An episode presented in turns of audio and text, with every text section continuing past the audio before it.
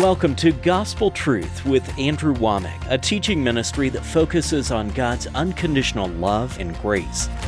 We have a better covenant upon better promises, and we have a better relationship with God. We were at such a desperate place that Andrew, it was like life. It was just life that was coming from the television. And every area in our life has been turned right side up. And now, here's Andrew. Welcome to our Wednesday's broadcast of the Gospel Truth.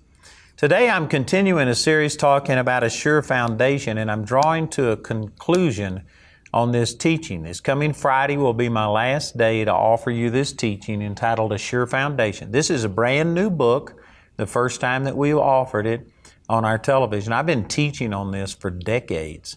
Matter of fact, this is one of the most foundational important things that I teach. I have an entire course in our Bible college on this, but I've just come out with this book, and of course, we have CDs and DVDs that go along with it. And I tell you, I have been teaching on this for four weeks, and I have covered some powerful things. This is how the kingdom of God works. It works off of the Word of God. The Word of God is to the kingdom of God the way that seeds are to this natural world. And I use the parables that Jesus taught in Mark chapter 4 to teach this. And I tell you, it was just powerful, the things we were saying. This week, what I've been doing is illustrating it through the way that Jesus treated John the Baptist. And I took this primarily from Luke chapter 7.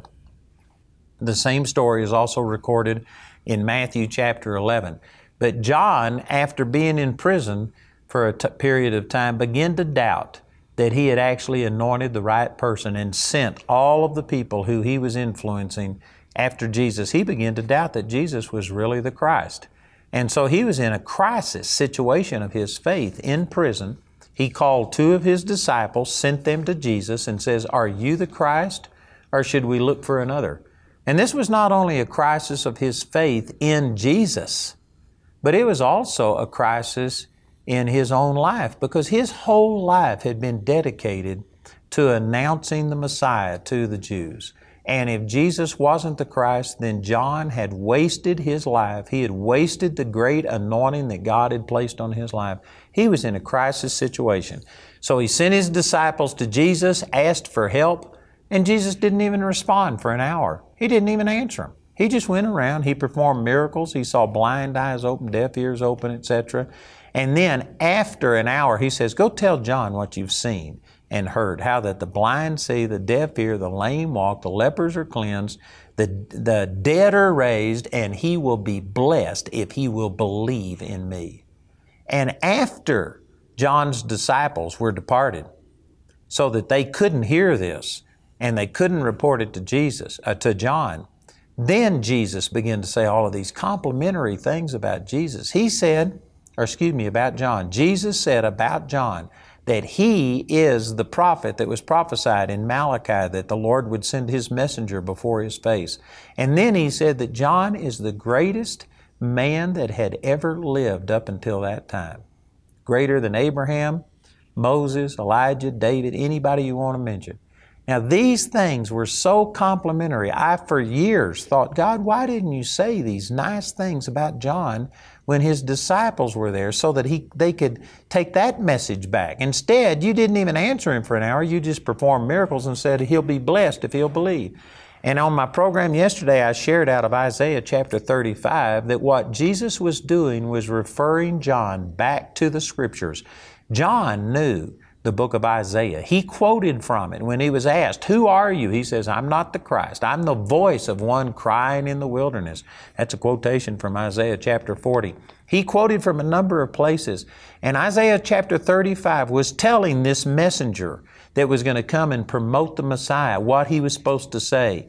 And he was supposed to tell the people that when the Messiah came, then the ears of the deaf would be unstopped, the eyes of the blind would be open, the lame man would leap up as a hart, the tongue of the dumb would sing.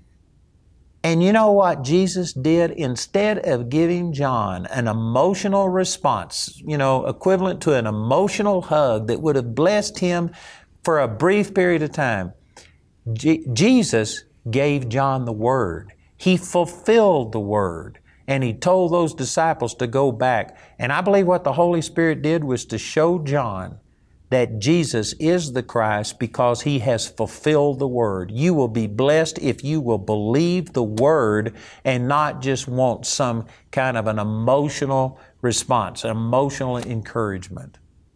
Now, that's the thrust of what I've said the last couple of days, and I tell you, that is huge because our society today has become, I mean, we are way, way, way out of balance on just feeling all of these things. I've talked to so many people that they'll say, you know, nobody loves me, everybody rejects me. And I'll begin to say, that's not true. And they'll say, well, I know, but this is how I feel.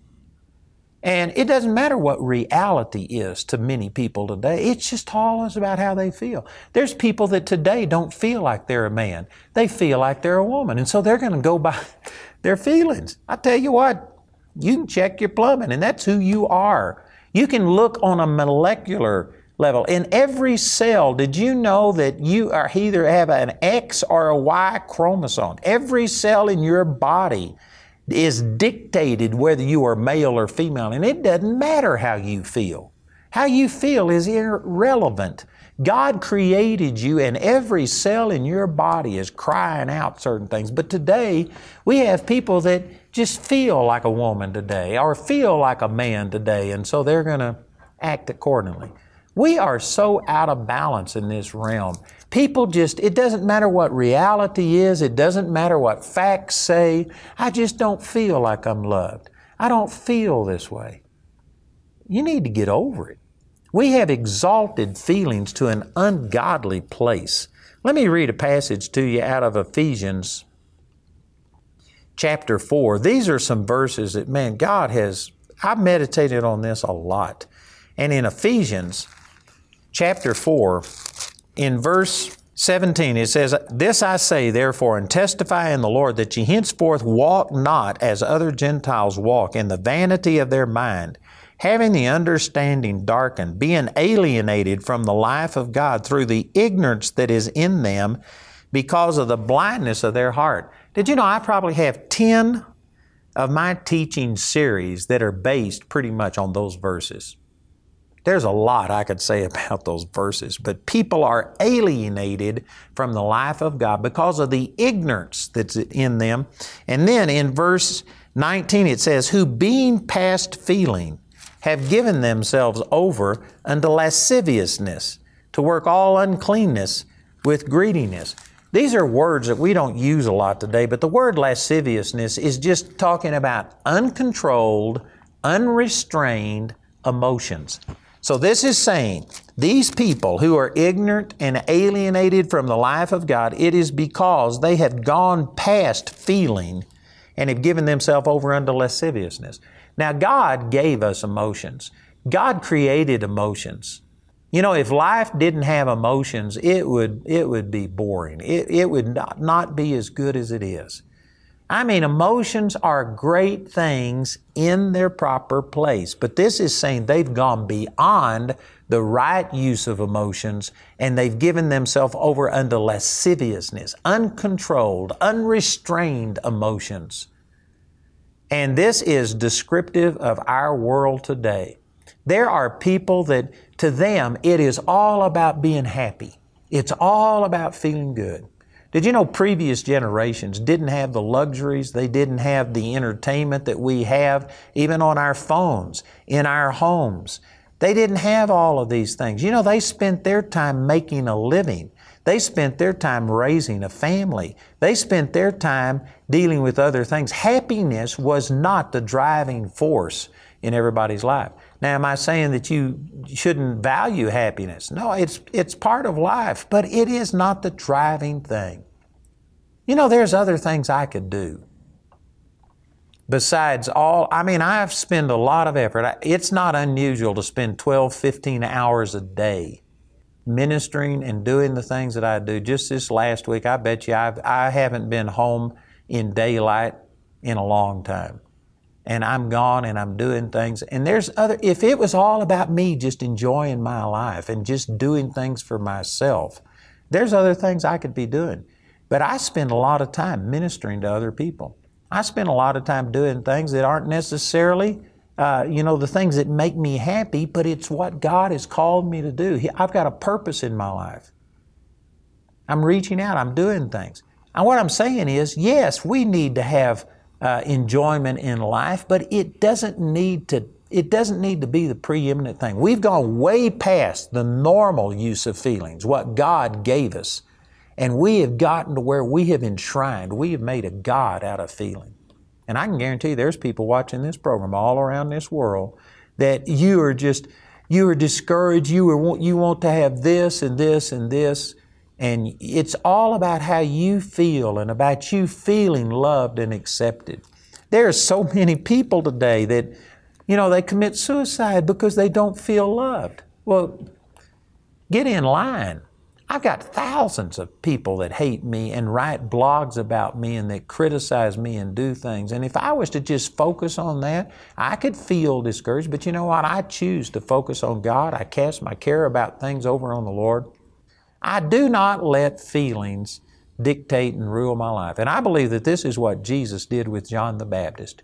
Rather than come down to this emotional level and just say these things about him that would have made John feel good temporarily, Jesus sent him back to the Word because the Word is, should be the foundation of our life, the foundation of our faith. Faith comes by hearing, and hearing by the Word, John 10 17. And without faith, it's impossible to please God, Hebrews chapter 11, verse 6. God wanted John the Baptist to operate in faith. And I believe that when he fulfilled the scripture and told the messengers to go back and tell John, I believe that the Holy Spirit revealed to John what Jesus had done, and John says he's got to be the Christ. How could anybody heal the sick, open the eyes of the blind, open the ears of the deaf, see the dead raised, and do all of these things in one hour? This has to be the Christ. Nobody else could do this. And he, he stepped up and overcame his adversity by faith and not by feeling. That's huge. That is huge. And I tell you, there's people watching this program right now that you're in a crisis situation and you're asking God to help you, and what you're wanting is an emotional fix. And it'll only last a brief period of time, and then you'll have to have another emotional fix, and you'll have to have more encouragement what God is trying to do through this program, He's reaching out to you and trying to get you to go back to the Word of God. Has God called you? Has God anointed you? What does God's Word promise you? And you need to get to where you stand on the Word of God and not just wait on somebody to come along and give you a goosebump, something that will encourage you temporarily. You need to get to where you stand on the Word of God. Let me illustrate this another way through the eighth chapter of the book of Matthew. Jesus was walking along, he had been ministering to people, and a centurion came unto him. And it says in verse 5 And when Jesus was entered into Capernaum, there came unto him a centurion beseeching him and saying, Lord, my servant lieth at home sick of the palsy, grievously tormented. And Jesus said unto them, I will come and heal him. The centurion answered and said, Lord, I am not worthy that you should come under my roof, but speak the word only and my servant shall be healed. For I am a man under authority, having soldiers under me, and I say to this man, Go, and he goes, and to another, Come, and he comes, and to my servant, Do this, and he does it. When Jesus heard it, he marveled and said to them that followed, Verily I say unto you, I have not found so great faith, no, not in Israel. Now, this is worthy of taking note. Jesus only marveled twice in Scripture. Right here, he marveled at this centurion's faith, and then another time, he marveled at his disciples' unbelief.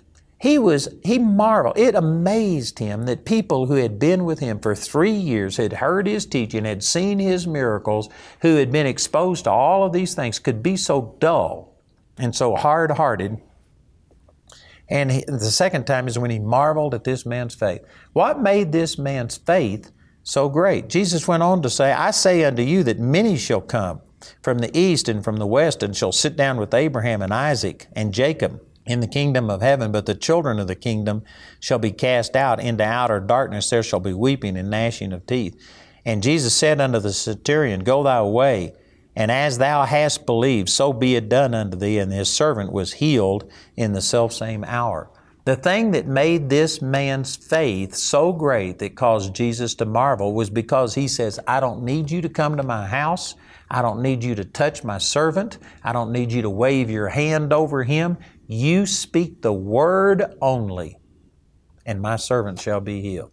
It was because this man had faith in God's Word to such a degree. You just give me a word, and that's enough. You know, God created the heavens and the earth by a word. He spoke and said, Let there be light. Let us make man. He spoke all of these things. God's Word is forever settled. Psalms 138, verse 2 says that God has exalted His Word above His name. At the name of Jesus, every knee is going to bow, every tongue is going to confess. The name of Jesus is a strong tower. The righteous run into it and they are safe. I am not diminishing the power of Jesus' name at all. It is powerful, and yet Psalms 138, verse 2 says He's exalted His word above His name. A man's word, uh, or let me say it this way a man's name is no better than his word. If he doesn't keep his word, well, then his name is no good. The name of Jesus is powerful, but the thing that makes the name of Jesus so powerful is His Word. Man, if God says something, the whole universe is dependent upon the Word. It was created by the Word, it's held together by the Word. Let me just read this to you out of Hebrews chapter 1 and verse 3. It says, Who being the brightness of His glory, speaking of Jesus, and the express image of His person, and upholding all things by the word of his power, when he had by himself purged our sins, sat down on the right hand of the majesty on high. But this says that he upholds all things by the word of his power. God created everything by words. He said, Let us do this. He said, Let the earth bring forth. God created the worlds by words, and this says that the power of His Word holds everything together. Everything physical that we see was created by words and it's held together by words. And if God was to ever break His Word, if He was to ever fail to keep His Word, the universe would self destruct. It's upheld, it's held together by His Word. If you can see that the world is still in one piece, then that means that God has never violated His Word. Hebrews chapter 6, He cannot lie. He will not lie. He has never broken His Word. And the highest form of faith is when a person says, God, if, if you say it in your Word, I believe it. That's what made Jesus marvel at this centurion's faith. This man says, if you'll speak the word, if you'll just say, My servant is healed, just say it, that's enough. I don't need you to come to my house. I don't need you to touch him.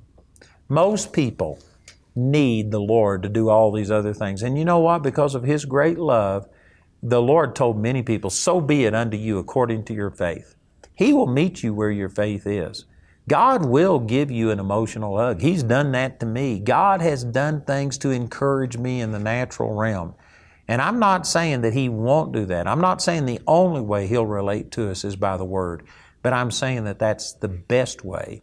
That is the way He desires for you to live, is to bring you up to this standard to where you take the Word only. That's the reason that He ministered to John the Baptist the way that He did. It's not because he didn't love and appreciate John the Baptist. It's not because he didn't appreciate the crisis that John the Baptist was in. No, it's because he respected John so much that he didn't just give him some an emotional thing that might last a day or two. Instead, he gave him the Word. The Word is the best way that God has to minister to you. Man, that is a strong statement. You know, the Lord began to show me these things. I'm going to be talking about this on our program tomorrow and giving some more explanation. But when I begin to see this and to see that God would desire me to believe and relate to Him on, just by faith in the Word, that that was the highest form of relationship with Him, was by faith, not by feeling. When I saw this, I made a decision and I said, God, I, I don't care if you ever show me a vision, if I hear an audible voice, if I have a goosebump or anything else. I want your best. I want the greatest blessing. And I asked God to just help me to trust Him and to believe His Word. And you know, I haven't done it perfectly by any means, and there's times that God has meant me and helped me in other ways. But to a very large degree, I have based my life on just what does the Word of God say. And I believe this. And because of it, I have seen some great things happen. And you know, I have actually been in meetings where the people go down in a row and they prophesy, and they'll prophesy to every person, and then they'll skip me, and then they'll go on. That hadn't happened every time. I've received some prophecies and stuff, but I'm saying that that's typical. Everybody will receive a prophecy other than me. And you know, I believe part of it is because I've made this commitment that God, I want your best. And it's not because God doesn't love me, it's because He is trying to, I'm trying to walk in His best, and I believe that God is honoring that. The reason that Jesus didn't just say these complimentary things about John the Baptist, He waited until John's disciples were gone before He began to say, This is the man prophesied in Malachi. This is the greatest man that has ever been born on the earth. The reason he waited to say those complimentary things after John's disciples were gone was because he wanted John's faith to be based on what the Word said and not just on some compliments, not on some nice things that have been said. You know, if you'd had two doors up here in front of people, and if they were in trouble, and it's and you know they were these were two ways to get help, and if one of them said feelings, you know, emotions or something like that, and the other one says the Word, I guarantee you, most people would go for the feelings, the emotion instead of the Word because we don't value the Word of God the way we should. But this is the greatest way that God has of ministering to you and me is through His Word and not just some emotional thing, not some physical, tangible thing that will pass away, but He wants you to stand on the Word of God. And I believe that God has had some of you tune into this program today to hear these things that I'm saying because you are facing some things that may be discouraging and hindering your faith, and you're asking God for help. And He led you to this program and to the Word and to these truths. He's trying to get you to act like this man in the eighth chapter of the book of Matthew that you say you just speak the Word only. What does the Word of God say? What are the promises? What has God said to you? Go back and stand on the Word, regardless what the circumstances look like, regardless what other people have to say.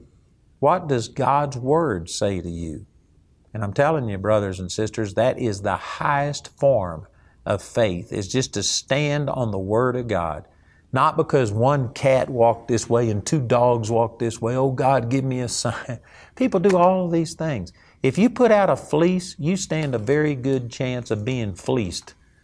You need to stand on the Word of God. Now, God meant Gideon through these fleeces. God has meant me, and He will meet you, but I'm saying He's trying to draw you up to another level to where you stand on the Word of God.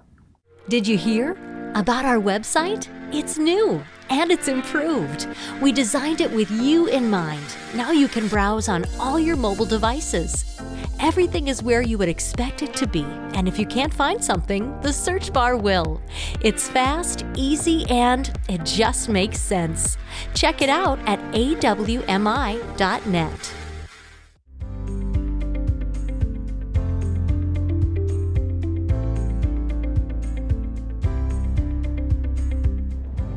This is our latest construction update. We're now standing in the parking garage on level two. And the reason I'm standing here is just to give you a little bit of a shot here. This is the elevator, and I just talked to our foreman, and he said that this will be functional today or at the very latest on Thursday. Also, over this shoulder, you can see down this way, they have a lot of material still stacked in here, but you can see for the very first time they've opened up this opening into our auditorium. There's also another opening way down at the end. So there's two entrances that go into the main level of the auditorium right here. And then we have another entrance on the three and a half story level, and that's where we enter into our phone center and all of our offices. And then we'll still have the fifth level that will be open up on the top. But out on the east side, This is as you approach the parking garage. They have now poured a portion of the entry there. And uh, they've got it covered with black tarp right now. And the curb and the gutter for that will be done this week. By the time you see this update, they should have that pretty much underway. And then, way over on the west side, up one level, there is another entrance that's on the third level of this parking garage and they have been backfilling and they've just about got all of that covered so that they are ready to start pouring the concrete. And that will be done either this week or next week. And if you could be a part of this i would really thank you for doing it. You are investing in people's lives and you would be blessed. God bless you.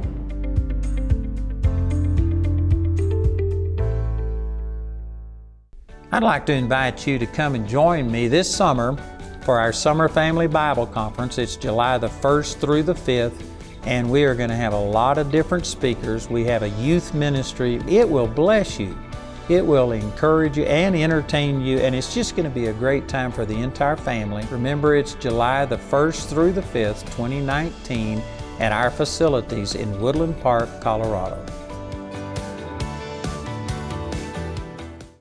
I'd like to encourage you to get these products that we're offering. This book is brand new on a sure foundation. It is awesome.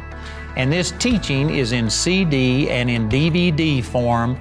And then also, if you want to get the package where we are including our living commentary, that is a download off of our website. And I tell you, I've written footnotes on over 22,000 verses. It would be a real blessing to you. Listen to our announcer and respond today. Andrew's teaching titled A Sure Foundation is available in a brand new book for a gift of any amount. This teaching is also available as a CD album recorded live from a Gospel Truth conference or in a DVD album made from our daily television broadcast. Also, today, Andrew is relaunching his Living Commentary. This updated Living Commentary is a Bible program for both Mac and PC which allows you to study through the Bible with Andrew. This one of a kind living commentary allows you to regularly download his most recent footnotes and commentary on over 22,000 verses. This redesigned living commentary is available as a download for both Mac and PC for a gift of $120 or more exclusively as a website only offer on awmi.net or you can get the living commentary as part of the A Sure Foundation package, which includes your choice of either the CD or DVD album, the book, and the living commentary. This package has a catalog value of $165, but you can get it today for only $135. Also, today's individual audio CD is available for a gift of any amount when you write or call. We encourage everyone to give, but if you're simply unable to afford it, Andrew and his partners will provide today's teaching free of charge. Our helpline number is 719 635 1111. If the lines are busy, remember you can order ministry materials or become a grace partner 24 hours a day, 7 days a week at awmi.net.